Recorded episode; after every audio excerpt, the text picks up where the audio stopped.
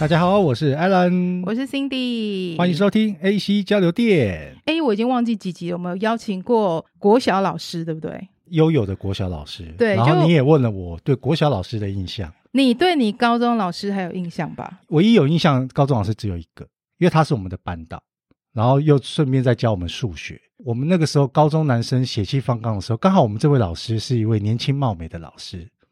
你知道小男生就是这样嘛，所以。我对高中老师唯一的印象就是我们的班导那一位，然后我还很认真去想，我其他的老师到底有哪些？没印象。我跟你讲，真的，我一个都想不起。因为没有年轻貌美，所以你不记得。不知道就完全忘，明明明就很多个老师教过我。所以你对这一位高中的班导的印象只有年轻貌美四个字。因为他是班导，所以他在带我们，他也是很认真。我的高中回忆对于老师的仅止于此。我的高中老师其实有两位。第一位是一开始的时候的班导，他没多久之后就抛弃我们。怎么可以？等下你怎么可以用抛弃？说不定那那位老师有自己人生的生涯规划啊。可能当时有讲，可是我没有接收到那么清楚的资讯。后来就换了一个很老的男老师，因为我记得他应该是退休之后才来我们学校。我们今天请到的那一位就是你抛抛弃你的老师吗？对，抛弃我的老师。你看高中我们到现在毕业也三十年。屁啦，几年而已，四舍五入，几年而已。但我高中老师其实都一直还是存在在我的生活，在我的印象里。这个我不得不说，你这个很屌哎、欸。对我们我们这个年纪来说，高中已经是将近快要三十年。没有，哎呀，你这大，我跟你讲，我们的听众电友都知道我们两个年纪。可是我真的觉得没有到三十年呐、啊，差不多好不好，小姐？觉得你很屌的是，高中毕业已经将近快要三十年。你竟然还有办法可以跟高中的老师一直持续的保持联络？屌的是我的老师，为什么？因为很多同学都跟他有联络，不是只有我好吗？上个礼拜才看到老师跟其他同学一起去吃饭。这个老师可能学生名册有随时有在联络，他随便一找就可以找出上百个、上千个。哎，上千个可能没有，因为他年纪也没到那么大，他年纪也没到那么大啦。那我想要讲一讲我对这一位抛弃我的老师，我一直在强调他抛弃我们，是不是？这一个年轻的老师的印象就是，当老师没有很久，所以我们那时候如果我高一，可能十六七岁嘛，对不对？那十六七岁，他对我们来讲就像是一个。很像姐姐，姐姐第一堂课的时候，他告诉我们说：“哦，我我是你们的导师，我叫什么什么什么名字。大家就是像朋友一般的相处。比如说，你们想要买什么口红啊，什么色号啊，交男朋友的事情啊，都可以跟我讨论啊。”哎，我们那个年代的老师可以这样的很少，但我们没有人敢跟他讨论。为什么？因为他很凶。老师脸都很臭吗？不是，他不是臭，他很凶，他很严肃。然后我还被他那个叫进去，你不要哪个？没，他把我叫进去办公室说：“我觉得你最近表现不是很好，你觉得我是不是把你转到其他班好了？”但是我已经忘记为什么，跟也忘记我后续的反应是什么。可是我就记得这件事情啊，我也不知道为什么，所以我今天就把他请来给我讲清楚。我我跟你讲，老师搞不好都忘记他带多少学生。没关系，我在唤起他内心的记忆。就是今天他首先要解释说为什么要抛弃我们，然后跟为什么要把我转班。等下，你所谓的抛弃是老师高，你高了之后就换导师了。对，就换老师了。这位老师他只陪伴了你们一年，两年吗？老师说两年啊，你记忆有问题，是我有问题啦。所以其实今天请到的是我本人哈，Cindy 本人的高中老师，他是娄老师。欢迎娄老师，Hello，大家好，我是娄老师。你在问我这个问题的时候，我就在回忆嘛。但是那件事情我印象也很深刻，因为 Cindy 是我在教书生涯中印象很深刻的学生之一啦。那你为什么会对 Cindy 有印象？哦，因为他在我们班上是当班长还是副班长吧？因为 Cindy 是其实他是能力很好的孩子，就是说他很有那个领导能力。但是小孩子就是因为他他比较成熟，所以有的时候我在对班上，我我真的是比较严格的老师。刚刚前面听 Cindy 的铺陈跟前述，老师那个时候其实等于是才刚毕业当老师没有多久，对，对对大概二十四或二十五岁吧。哎，那真的二十五岁那真的是很年轻，刚毕业刚开始当老师，所以你想，他其实大我们不到十岁。对啊，现在应该看起来也没有没有大十岁，年啊年龄就是这么可怕。岁月是把杀猪刀，以前大我们将近十岁的老师，等到我们现在到了四十几岁这年纪的时候，看起来就根本就是我们的姐姐。老师真的很过分，我真的不得不说，我不是说前上礼拜嘛，才看到跟同学去吃饭，对不对？那个照片大概四个人合照，我分不出哪个是老师。没有，因为跟我现在从事那个养生、健康养生的那个事业有关啦。我自己一定要一个是一个活招牌嘛，我要活出那个很回春冻龄的样子。好，所以老师你要说，你那时候为什么要那个？把我叫去办公室，因为可能这是 Cindy 里面心里面一直挂的一件事，是一个心结啦。你看他，他可能等一下要掉眼泪。没有啦，是心结吗？也不是，我只是觉得印象很深这件事，一定是受伤点啦。因为这跟我现在做的工作是有关的，我就做呃心心灵咨商，然后创伤疗愈，所以我我觉得老天爷对我非常好，就是我有机会。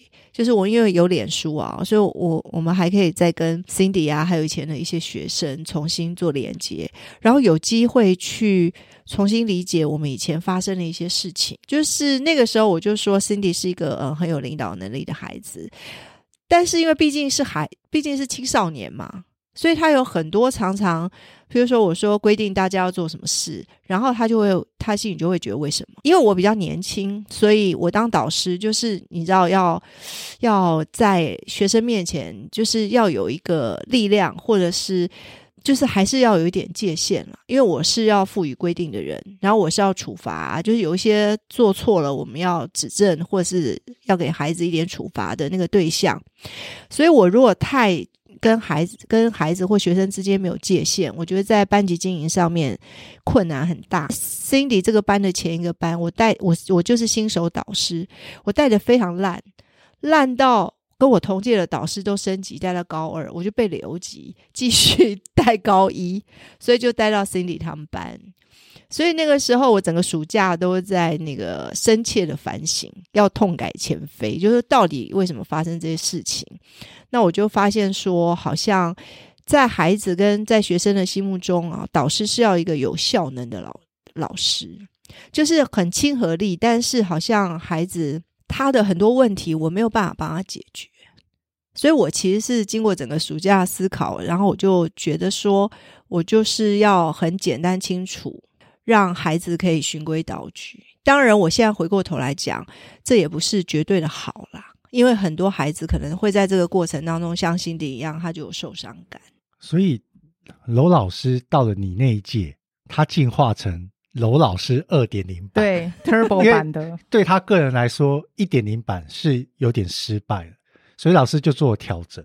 我们就是那个第一波的实验品。可是是很成功啊，因为今年那个班，我们那个时候带班，整学年这个整洁秩序比赛都是冠军。有没有可能是因为刚好这位班长呢是一个很龟毛的处女座？也没有啊，我我高中应该没有那么显性的要求大家什么，因为心里很有正义感啦，就是他是为大家发声，所以他当时站的位置就是，呃，同学都会觉得说。呃，罗老师的规定为什么要比校规规定的还要更严格？然后细节还要要求更多。那他们当时其他的班就是可能放学就稀里糊涂就走了，然后教室里面乱七八糟。那他们都是要所有的课桌椅都要排列整齐，然后全部的教室垃圾都要捡，就是一定要一尘不染，包括抽屉里面都不可以放东西，然后他们才可以离开。前面刚刚不是有提到说他曾经有被你叫到办公室？对，到底是发生了多大的事情，可以让你对他说：“你如果再这样下去，我就要把你转班。”他就是我，我我的感受是，我就觉得我跟他大概说明很多次，我就是希望他们能够理解，就是我为什么要这么严格。我现在懂了，以我现在四十五岁的年纪来说。老师呢，希望这个班长应该是我们中间的桥梁。对，可是我因为我就是孩子，我跟同学相处，我会觉得我跟同学是站在一起的，我们要共同抵抗娄老师这个敌人。你怎么会用抵抗呢？没有，因为当时，哎，你有年轻气盛，我也有啊，所以同学会觉得说，老师很机车啊，老师很严格啊，所以你是不是应该要帮我们去什么？但其实老师的真正的期望应该是。你要站在中间，可以帮老师去跟同学们沟通事情。那哎，现在现在长大了哦，我长大了，我长没有在。我跟你讲说，真的是刚刚老师在讲的那一个刹那，我才想到说，哦，原来其实应该是这样。但我也有一点不太记得，说我当初有怎么样对老师的对抗或者是情绪。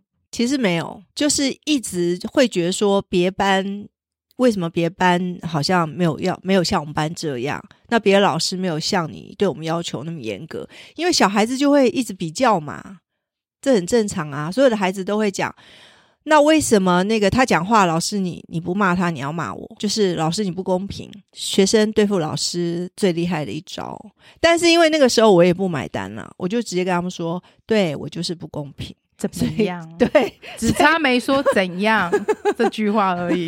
现在有回忆起来了哈，有就是一直讲要公平。这个世界上，就是现在你们也长大了，知道没有那个公平了。那如果一个老师他一直觉得要让学生喜欢他，或是学生要觉得公平，我我说实在话，这个老师他会他其实很难工作。老师，那我们刚刚有提到说，你任教到没有到我们带到高三毕业，你就。离开我，对，你去哪里？哦，这一点我就深深忏悔，我是真的抛弃他们了。你看，真的，因为那个时候我就是考上了公务人员，所以我分发到教育局去。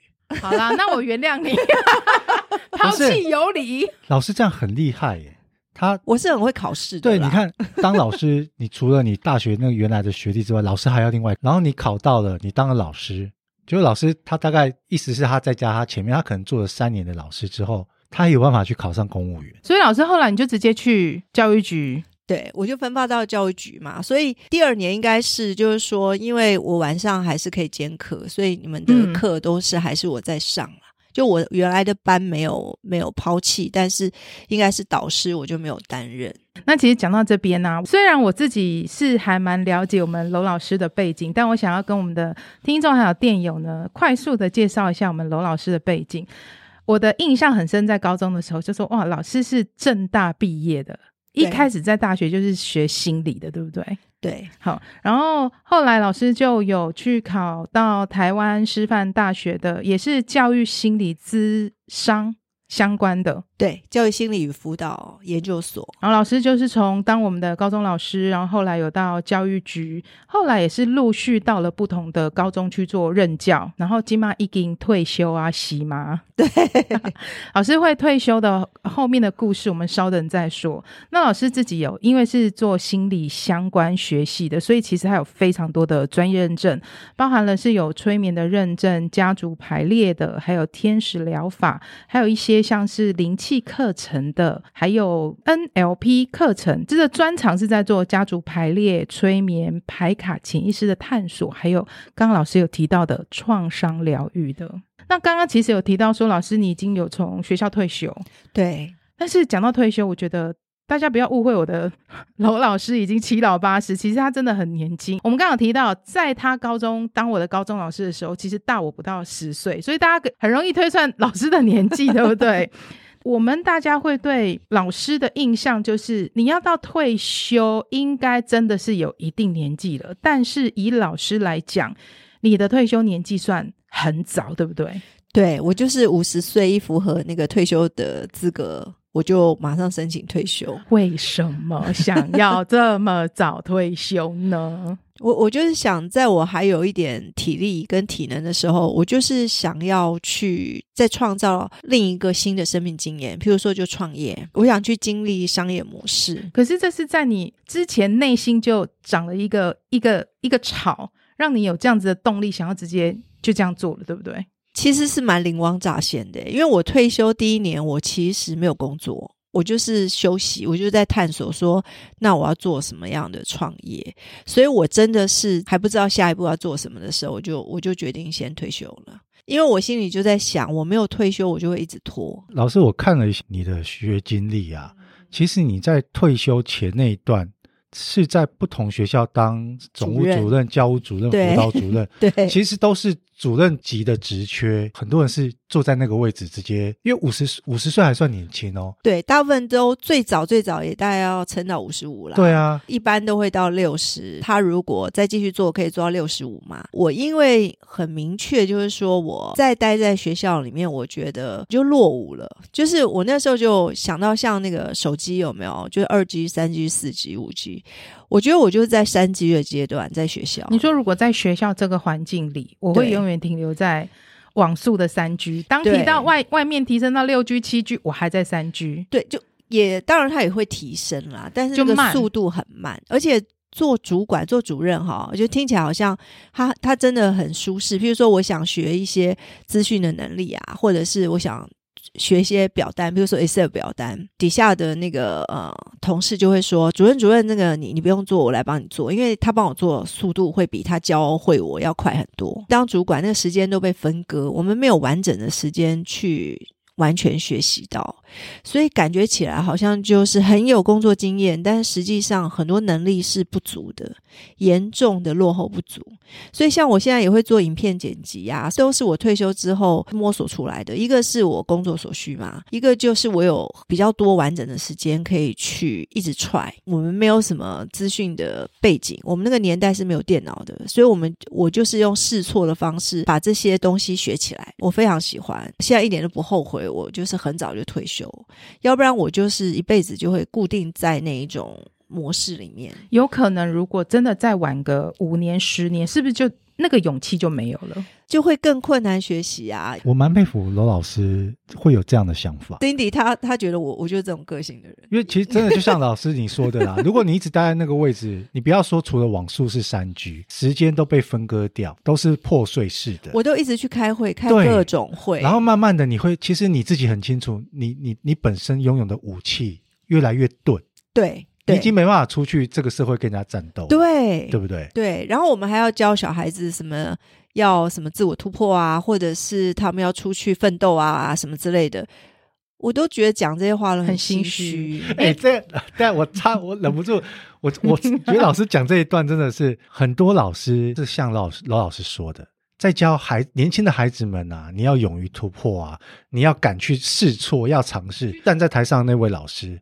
本身是不敢跨出去这个舒适圈的人。刚刚讲到孩子，其实我还很想延伸问老师一个问题：除了我想要提升我自己，我还想要学习，这个点促使你在五十岁，我就决定我一定要退休。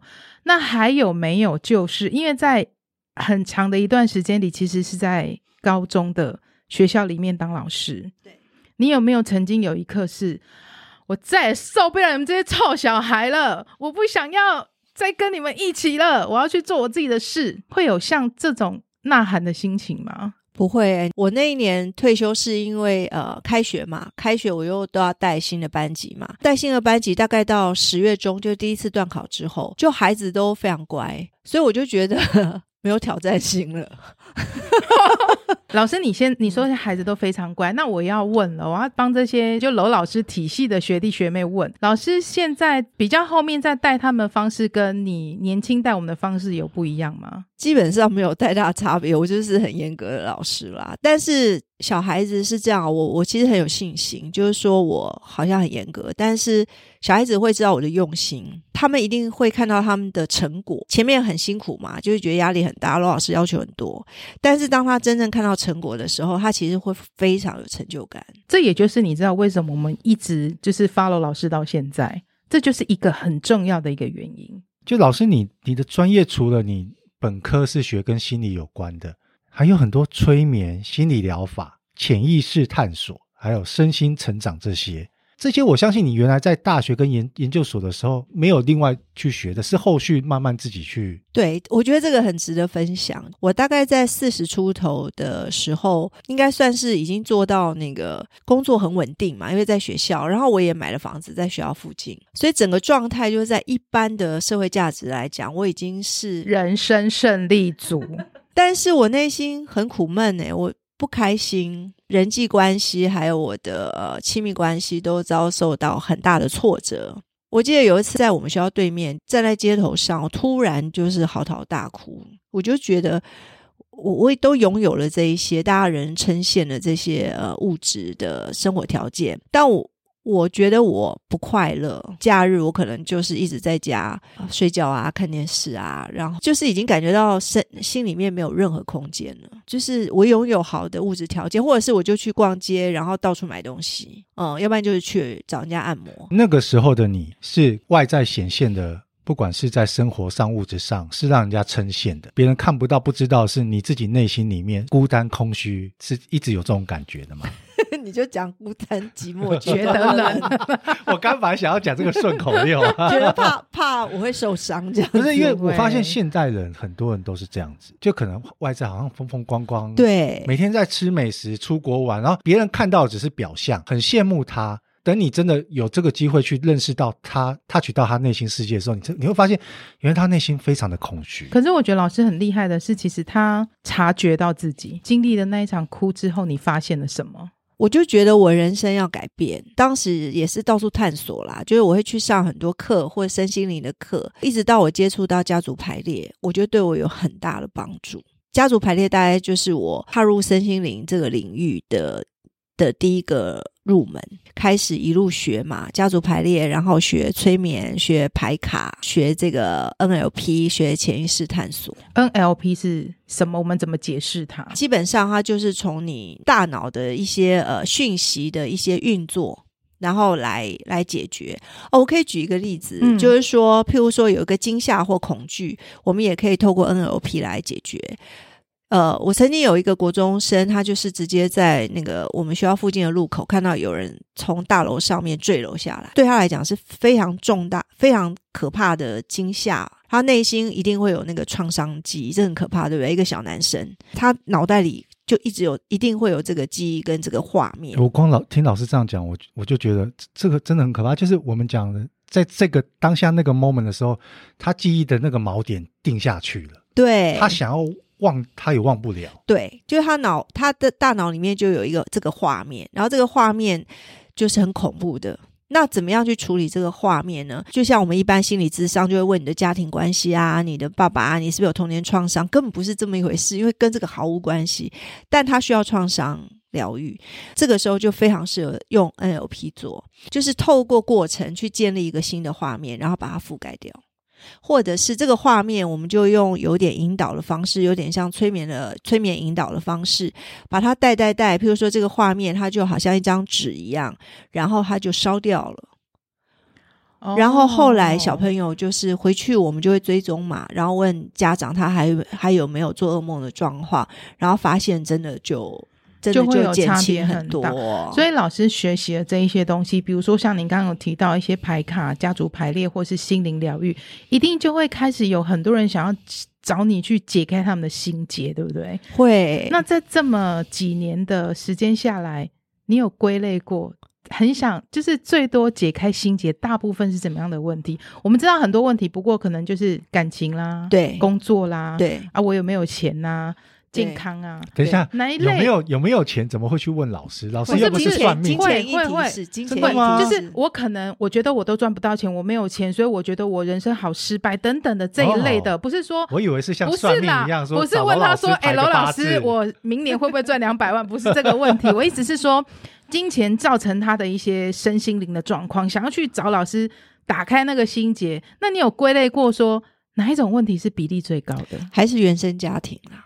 就是跟父亲跟母亲的关系，这一些是你理出来之后，发现他们是原生家庭的问题。很少人一开始找你说：“老师，我想要问我跟我妈妈的事情吧。”其实蛮多的，哦，真的哦，就是他们、啊、他们想要想他们想要疗愈他们跟他们母亲之间的关系。我觉得很可能是因为我的呃，脸书里面写的文章，就是会让他们很清楚知道说，比如说金钱议题，就是你跟你母亲的关系，它其实是某一种反应。那如果照这样说起来，是不是我们刚提到很多问题，比如说像感情啊、工作啊、金钱啊这一些，我都可以回到这个原生家庭哦。对，所以真的最大的问题，其实在这个地方。对，其实有一个大家都很能接受啊，就是你女女生好了，亲密关系的对象常常就是她投射一个理想的父亲。然后在他亲密关，在他的伴侣上面，他要不然就找一个跟他父亲几乎是一模一样，类型的人，要不然他就是想象找一个就是跟他父亲完全不同类型的人。可是这是在潜意识里，对不对？他其实是不是他不知道？对。这就叫投射，心理学上面叫投射。你是不会发现说，其实你你在亲密关系里面想找一个爸爸，如果你跟你的父亲就是小时候你有匮乏感，你觉得你一直没有办法得到爸爸的认同或爸爸的爱、父亲的爱，你就会在找对象的时候会找类似像这样的对象。男生找女朋友的话呢，也是另外一种投射的吗？妈妈或阿妈，没有错，真的假的？对，没有错，因为就都是跟你相处比较亲近的女生啊，或者是你觉得没有办法得到他认同的那个对象，你会想，所以姐姐也有可能，对不对？姐姐也有可能，我没有姐姐啊，嗯，不用只有想到你自己，有很多人，好不好？OK，对，老师，那换我请教您一个问题，你刚刚前面讲了。NLP，因为 NLP 就是它可能就覆盖你，你你需要把它，这只是其中一种，对对，你你你需要把刚刚你提到那个案例，小朋友他那个不好的画面抹去掉，对，所以它是包含了催眠、潜意识，其实它是一个很综合类的，对。那你前面还有提到一个叫家族排列，对，这这个我光用字面上，我想象的就是可能是族谱或是那个树枝图这些，嗯，那实际上。在您的领域当中，家族排列，你可以有用一个比较简单科普的方式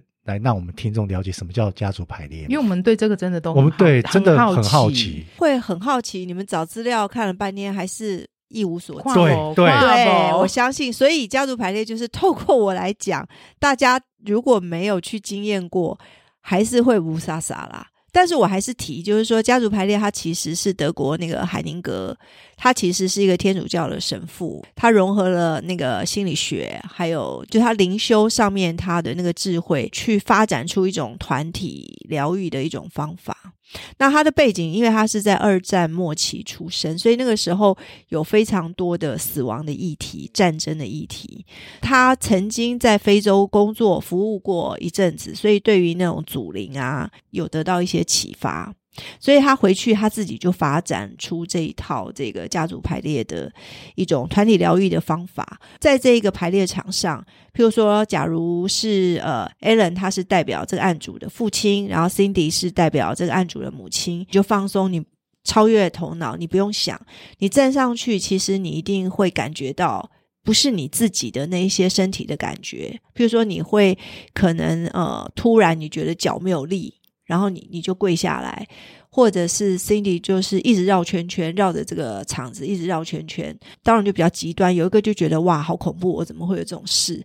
然后有一些就会觉得他非常的 powerful，就他真的感受到说哇，我我代表在那个位置上面，我真的好像有感受到另外一种频率的共振。所以每一场家族排列是一个案主，对，其他的人是旁边身旁的角色。对，就是在场参与的人，就是可以被选做他这个呃重要关系人的代表。这些人是怎么样来的？其实，如果我的场，因为他们都是报名来的，虽然彼此是不认识的，所以才会这么的不可思议。当然，就是呃，尽量让案主自己邀请他，他觉得他看到谁，他对他有感觉，就是这个他觉得就是代表他父亲，非常直觉的。那有一些会是我选的，譬如说比较负向的，譬如说他是一个。往生者，那像这一种比较认为是负能量的，那我会选，譬如说我自己训练的学员，或是他可能是。比较从事身体工作的，譬如说他可能是瑜伽老师啊这类的，他们可以比较跳，比较容易跳脱这个角色。可能有谋谋杀者，对不对？那就不适合让案主去挑说，哎，你来代表我的谋杀者。因为我可能是一个完全没有接触过的人，对，那我今天要下去扮演这个角色，我没有办法控制自己。我被案主挑说我是谋杀者，那个被选的人他他会受伤，所以这件事不行。排列师来邀请我认识的。我觉得他适合的，然后我觉得他就是有经验的，那这个可以来担任。嗯，家族排列通常会需要几次吗？比如说一次、两次，还是不一定？不一定，但不用密集的排啦。像我的话，就是我我是反对密集的排啦。大概排一次之后，最快最快也大概半年以上吧。我都没有排过半年以上，因为他们叫我再排，我都拒绝啊。因为你觉得已经他 OK 吗？还是对，就是也也不是 OK，就是。它是一个呃变化，能量的变化，它不会这么快。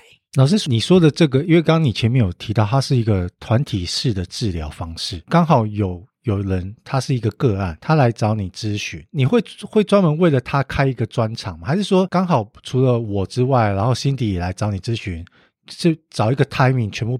把我们凑在一起，一起集体治疗。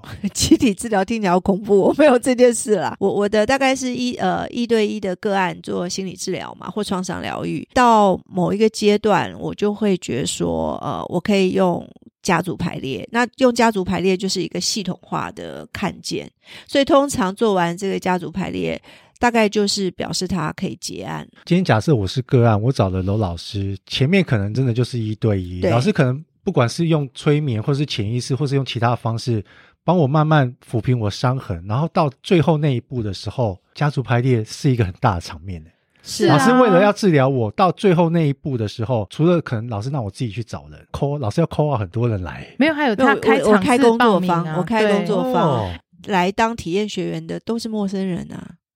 所以这个才会为什么说那么 powerful，就是那个案主会觉得天哪，这个代表上去他完全不认识我，但是他为什么那么表情或他的反应就跟。比如说我的爸爸一样，我的妈妈一样，所以他为什么这么 powerful？就这样，诶，这很玄呢，神奇耶！就是欢迎你们来那个就是报名参加体验看看。老师，你的意思是你刚刚前面有提到，譬如说我是代表案主的父亲，对，我跟案主原来完全都不认识。当你这个家族排列开始进行的时候，我的行为举止会调整成案主父亲的那个模式。你可能站在场上，你突然眼睛就闭起来，然后你就是都是闭着眼睛。Alan 内在觉得说，我为我现在好奇怪，我为什么一直。闭着眼睛，我想睁开，我睁不开。懂，对，那对，所以譬如说我想要移动，但是我动不了，我腿不方便，或是说我现在明明就不想动，可是老师刚刚就说，有的人就在那边一直转圈圈，对，不知道为什么。对，你就想说我没有要转圈圈啊，但我身体就是被一种力量给推着，我就是一直转圈圈。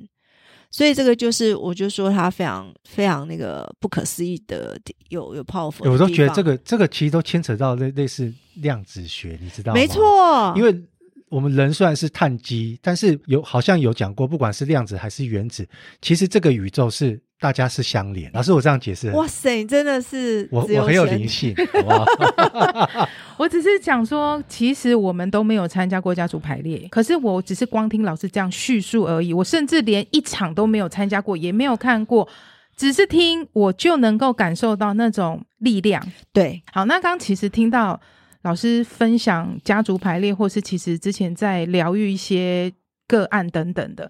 我长期有在关注老师的粉砖，老师的粉砖叫什么名字？老师自己来说一下。哦，娄老师的解忧聊天室，你有听到解忧聊天室？老师在里面，那个杂货店，没错，这这种同相同的概念。老师在里面其实会分享很多他自己在工作方上面的一些个案，或者是他的个案的故事，或是一些疗愈的过程。在这个里面的过程当中，有没有我也会分享我自己的故事？哦，蛮多的哦。对，我会想写到我大学啊，写到我小学啊，写到我这个当他们高中。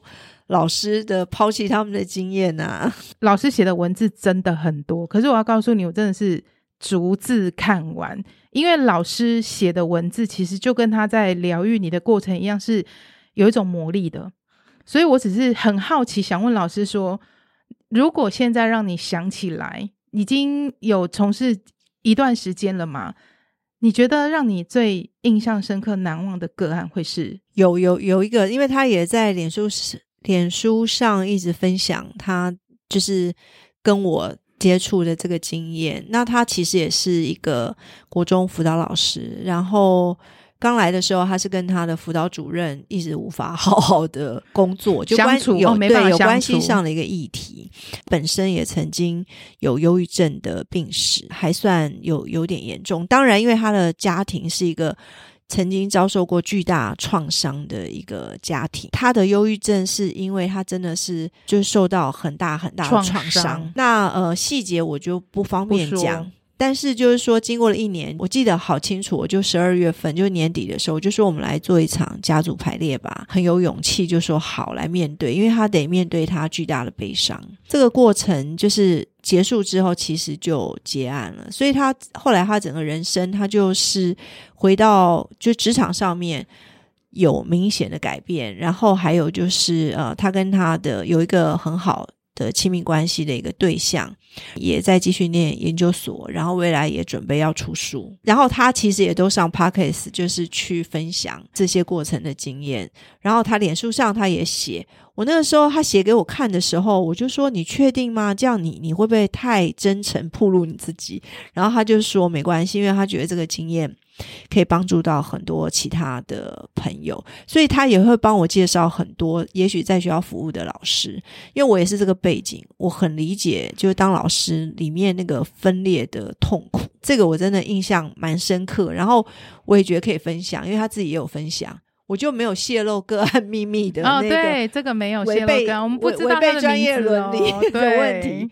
对其实我有跟他讲说，你把自己的姓名都铺露出来有什么关系？他是说没关系啦，他自己铺露没关系，对对对对，但你不，你不，没有你不铺露没有错就好。老师，那好，你刚刚提到这个印象比较深刻的个案，前面你有提到你在四十岁的时候，曾经在学校外面突然一个情绪来了之后嚎啕大哭。嗯那接下来，你看，你五十岁退休之后，开始比较专心的在走你想要走的身心灵这一块的路。对，就我们我们自己也知道，呃，人的负面情绪情绪其实是会一直叠加累积的。尤其是当你一直在辅导不同个案的时候，你在辅导他的同时，其实某方面你也在吸收他身上的一些负面情绪跟负能量。这种影响是看不见的，可是它是默默的堆叠在你的心理层次里面。那当这些负面情绪跟负负能量累积到一个程度，可能你哪一天突然感觉到你的情绪不对的时候，因为医者不自医，你是用什么方法去做调试，还是说你也去找一个自己同意的老老师来帮你做疏导，就我如何消化这个对工作上的这些情绪嘛，其实就是大量的运动，还有我的那个事业就是健康养生，所以我们有很多的产品。先把自己的身体顾好，只要身体健康，情绪再怎么样都是可以排解掉的。另外一个还有就是看待那个个案的观点，我不是去接收他们的负能量，就是对我来讲，每一个都是生命故事。我就在累积我的资料库，然后我要研究他们。其实我是研究他们的生命故事。我其实同理他们的情绪，但我没有这情绪，不是去把他们的情绪接收过来。嗯，就陪伴他们一起学习跟练习，教他们一些如何化解他们自己压力跟情绪的方法。有些人他本身真的就是适合做类似这样行业的工作。可能就像老师，你就是有办法可以把这些负能量、负面情绪，找到你自己的方法把它代谢掉。但是像我们这种一般人呢，尤其像心理，他可能今天听一个好朋友来跟他倒垃圾，倒一倒倒一倒，可能心里就会开始陪着他一起哭。然后没有人家都没哭，我就先哭。变差了。可是老师刚提到一个很重要，你刚刚讲性格也是一个部分，但他老师提到一个是生命经验。对，如果是以现在的你换到。三十岁的时候可以做得到这样子吗？我觉得不行诶、我我刚刚突然想讲一个，就是说，呃，我我曾经遇过，就是呃，我在某个学校服务，然后也有那个也有学生哈，就是呃，在家里坠楼自杀。我觉得那对我来讲是一个很大的创伤。我内在其实完全不晓得如何去应付这件事情，就是我也消化不了这个情绪。但因为我的职责是辅导主任，所以我必须做出，我必须写出所有的报告。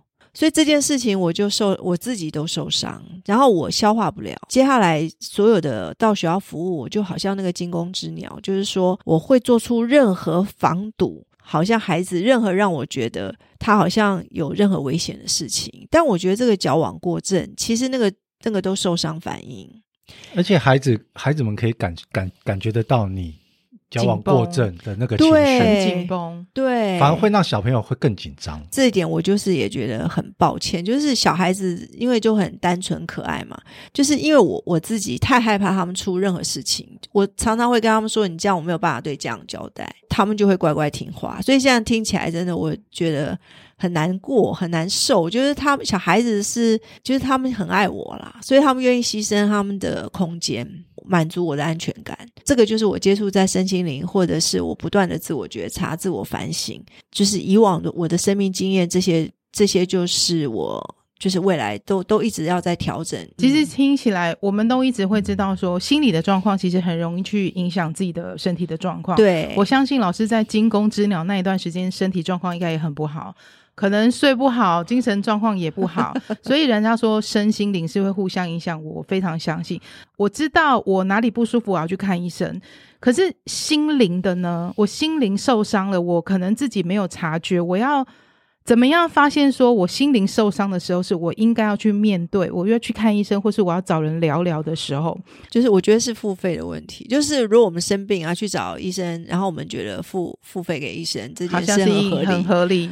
然后我要付费给那个心理心理师哈，或者是像我们这样心理老师，就觉得说这找就聊天我还要付钱，这件事很多人就没有这个观念。我们台湾人这一点很奇怪。这就是一个价值观。对，老师刚刚讲的，我今天生病了，我去看医生，我付了挂号费，甚至自费开刀，我们都觉得好像 OK，很合理呀、啊。可是不知道为什么，我们台湾人他们很多人都觉得我心情不好，说不定朋友都看得出来你，你心里面有点点病了，你可能有躁郁症，甚至有点点忧郁症之类。大家鼓励你去看心理医生，然后很多人就会觉得说。我去看医生，然后我把我最隐私的部分挖出来，告诉医生，我一直在陈述讲给这个医生听，我还要付钱给医生，大家就会对这个价值的对等画没办法把它画上等号。目前我觉得还没有很普及啦，就大家都知道说去找心理师是很好的，也是对自己有帮助的，但如果自己要付这个钱，我觉得就就就会比较退却。如果啊，我们的听众跟电友他。对罗老师刚刚说的这些东西很有兴趣，然后可能他真的诶，刚好已经过了新的一年了，二零二四开始，他可能想要让自己的人生，或是让自己的心情在二零二四焕然一新，然后想要找可能找老师倒个乐色。那他要或是或是聊一聊，或是聊聊天，是倒乐色也没关系。然后要不然就是抽牌占卜嘛，大家不是很喜欢这个？对对对对，开运牌卡。对，那那我想问的是，他们要怎么样找到罗老师？有两个粉丝专业啦，一个是呃罗老师的解忧聊天室，另外一个就是我的那个品牌艾草美人。然后这两个都可以那个找到我。这个资讯我就会放在资讯栏。其实像老师自己现在有一个 podcast 的节目，那像我今天刚刚才在听的最新一集是在讲蔡依林、9Ling 老师的节目，我觉得很有趣，因为他跟两个我们可以讲年轻的孩子吗？是可以，非常年轻，互相对谈。他们老师会用一种不同的角度去看我们，也许眼跟我们眼中不太一样的大公众人物，像老师聊过周海媚啊。然后最新一集讲蔡依林啊，有一些不同的角度去聊这些故事，都是聊老明星，怎么办？蔡依林有老吗？哎，会不会老是越聊越年轻，你就会越走在那个世？那个新的世代上面有有有，我我我觉得我不能一直那个聊那个老明星，所以我已经决定后面几集就是要聊一些他们觉得感兴趣的 K-pop，好不好？开始要走 K-pop 路线了。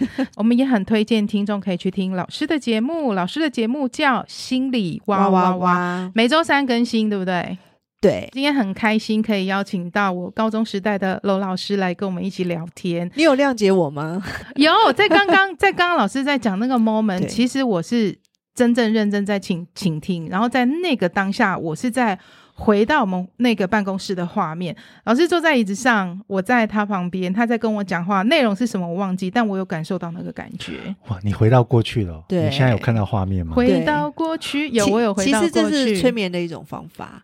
它就是叫时间记忆法。哎、欸，所以我刚才默默不是不知不觉中我被催眠了。老师弹个指，老师不用弹指就被催眠了。老师没有弹指就就是就是我把你们带到，比如说他高中我们当时在谈的那个画面。哎、欸，老师在结束前，我再问最后一个问题。好、嗯，因为您讲到催眠，我我还记得我们二十几岁那个时候，还是反正就曾经看过电视那阵子很流行的催眠节目。对对对，一堆人坐在类似舞台剧的上一个。舞台上坐一排人，然后有一个不知道是国外的，反正很厉害的心理师。对对，他催眠之后，他可能说：“我等一下弹指的时候，你就干嘛？”一，我想要问老师，真的有催眠师可以做到那么厉害的程度吗？其实可以啊，因为刚刚讲到家族排列就可以啊，就是类似这样子，类似那样子，就是说内心就会觉得说，我譬如说他，我记得那个节目，我我也也看过，就是他坐在椅子上，他就说你叫你站起来。对，其实他内在可能觉得我没有要站起来，但他不由自主他就站起来。然后或者说你手抬起来，然后旁边的人怎么压他的手都放不下来。对，因为那个时候我们在看，我们是用一种看综艺节目的看秀，对对的那种形式在看。可是今天在跟您聊的时候，我脑袋突然就是回忆起到那个画面，就就真的很想问一下老师说，真的有办法？那就是诶，一排十几个人诶，一个催眠师就可以把他们全部这样带着。对，因为他就是下那个潜意识的指令嘛，然后下这个指令，其实因为就就是没有什么太困难的事情啊，譬如说他请你手举起来，你就举起来啊。这个其实在潜意识的那个呃指令上面来讲，没有太困难啊，所以真的做得到。有啊，像催眠师的训练就是。在两个椅子中间，就是你的身体就好像，它就它就很僵直，那个叫做僵直的课程。啊、对，然后头只有你的，你只有头跟脚是在椅子上面的，中间是空的。对，可是可以很硬到跟那个桥一样。对，对哦，这是所有催眠师都要必经过的一个训练课程。这这不会是？考证照，你们催眠师也要考证照吗？是，考证照也有这一条吗？有，这是考试要考。题库之一哦，好有画面感哦，很神奇耶。对，好，那我们今天很开心，罗老师来到我们的节目。老师今天提到的，就是他的粉丝专业啊，还有老师的工作坊、老师的 Podcast 相关的资讯，我都会放在节目的资讯栏里面。那如果说你想要找罗老师聊聊的话，就欢迎到老师的粉丝专业去预约哦。对，如果你害羞，好不好？也可以来找我们。透过我们有什么好害羞的？有，有些人不敢直接找老师嘛。对，可以，可以，可以，你可以先留言给我们，我们我们帮你转介也可以。OK，没问题。谢谢，谢谢，非常谢谢罗老师来到我们的节目跟我们聊天。好，那今天就谢谢各位收听，我们下次见，拜拜，拜拜，拜拜。